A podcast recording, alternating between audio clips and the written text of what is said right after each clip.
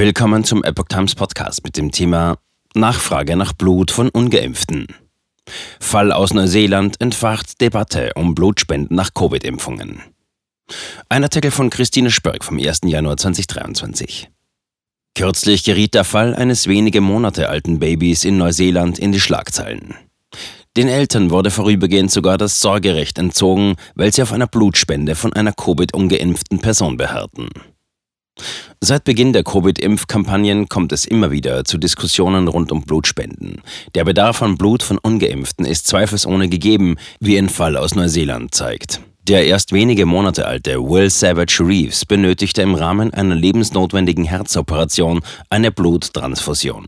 Seine ungeimpften Eltern weigerten sich, dem Eingriff zuzustimmen, wenn die Ärzte nicht eines garantieren würden, das Blut sollte von Spendern stammen, die nicht gegen Covid-19 geimpft waren. Obwohl sich freiwillige, ungeimpfte Spender fanden, eskalierte der Fall. Letztlich entschied das Gericht. Den Eltern wurde für die Dauer der Operation das Sorgerecht entzogen. Das Gericht ernannte zwei Ärzte zu den gesetzlichen Vertretern des Kindes. Erst nach der erfolgreichen Operation wurde das Kind wieder in die Obhut der Eltern übergeben. Wie sich im Nachhinein herausstellte, wurde laut einem Video der Eltern trotz des Gerichtsurteils eine Blutspende von einer ungeimpften Person für die Operation des Babys verwendet. Dennoch entfachte der Fall erneut Diskussionen um Blutspenden nach Covid-Impfungen. Blutspenden nach Impfungen. Abgesehen von verschiedenen Krankheiten sind auch Medikamente und Impfungen Gründe, warum jemand nicht zur Blutspende zugelassen wird. So darf laut Rotem Kreuz beispielsweise vier Wochen nach erfolgter Impfung gegen Pocken, Tuberkulose oder Masern, Mumps, Röteln kein Blut gespendet werden. Bei Impfungen gegen RSV oder Clostridium difficile Infektion soll man bis zu vier Monaten mit einer Blutspende warten. Der längste Zeitabstand mit zwölf Monaten wird derzeit nach einer Tollwutimpfung empfohlen. Die Dauer der Wartezeit hängt von der Technologie des Impfstoffs ab. Längere Wartezeiten von mehreren Monaten gibt es bei Lebendimpfstoffen, die geringe Mengen funktionsfähiger Krankheitserreger enthalten, sowie bei Passivimpfstoffen. Passivimpfstoffe bestehen aus Antikörpern von Menschen, die gegen die entsprechende Krankheit immun sind. Bei Totimpfstoffen hingegen wird meist keine oder nur eine kurze Wartezeit von 48 Stunden empfohlen. Obwohl die meisten zugelassenen Covid-Impfungen keine Totimpfstoffe sind, sondern auf mRNA- oder vektorbasierten Systemen beruhen, wurde der Zeitabstand von maximal 48 Stunden in einigen Ländern übernommen, so beispielsweise in Österreich und der Schweiz. Laut Paul-Ehrlich-Institut ist es in Deutschland hingegen möglich, sofort nach einer Covid-Impfung Blut zu spenden.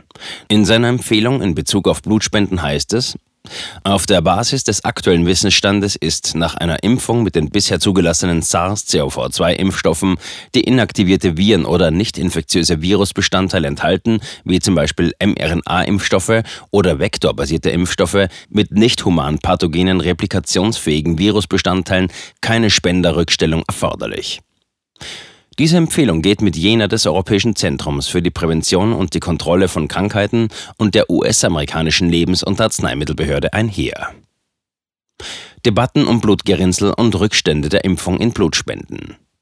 Seit dem Beginn der Impfungen gibt es immer wieder Diskussionen, ob und ab wann Menschen nach einer Covid-Impfung Blut spenden sollten. Aufsehen erregte dabei vor allem Japan, das als erstes Land im Mai 2021 kurzzeitig keine Blutspenden nach Covid-Impfungen mehr erlaubte, wie Epoch Times berichtete. Mittlerweile wurde aber auch vom japanischen Roten Kreuz, wie in vielen Ländern, der Zeitabstand von 48 Stunden übernommen.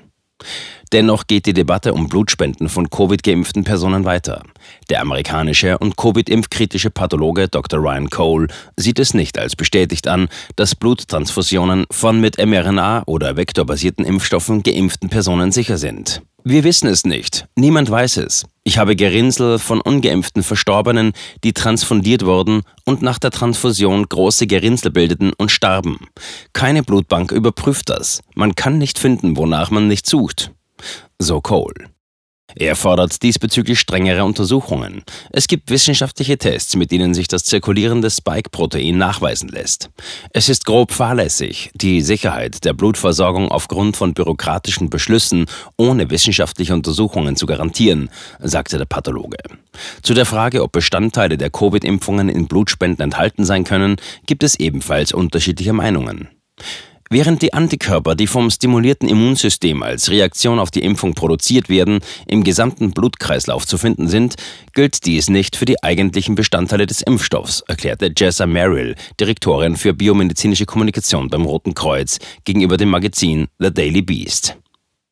Andere Ergebnisse liefert eine Studie von rumänischen Forschern in der Fachzeitschrift Biomedicines. Diese zeigte, dass sowohl die mRNA als auch die Lipid-Nanopartikel des Covid-Impfstoffs von Pfizer im Blut der untersuchten Personen mindestens 15 Tage nachweisbar waren und laut den Forschern ihre Aktivität in dieser Zeit wahrscheinlich beibehalten. Die Aufforderung der Forscher, weitere umfassendere und komplexere Studien zu dem Thema durchzuführen, blieb bisher unbeantwortet.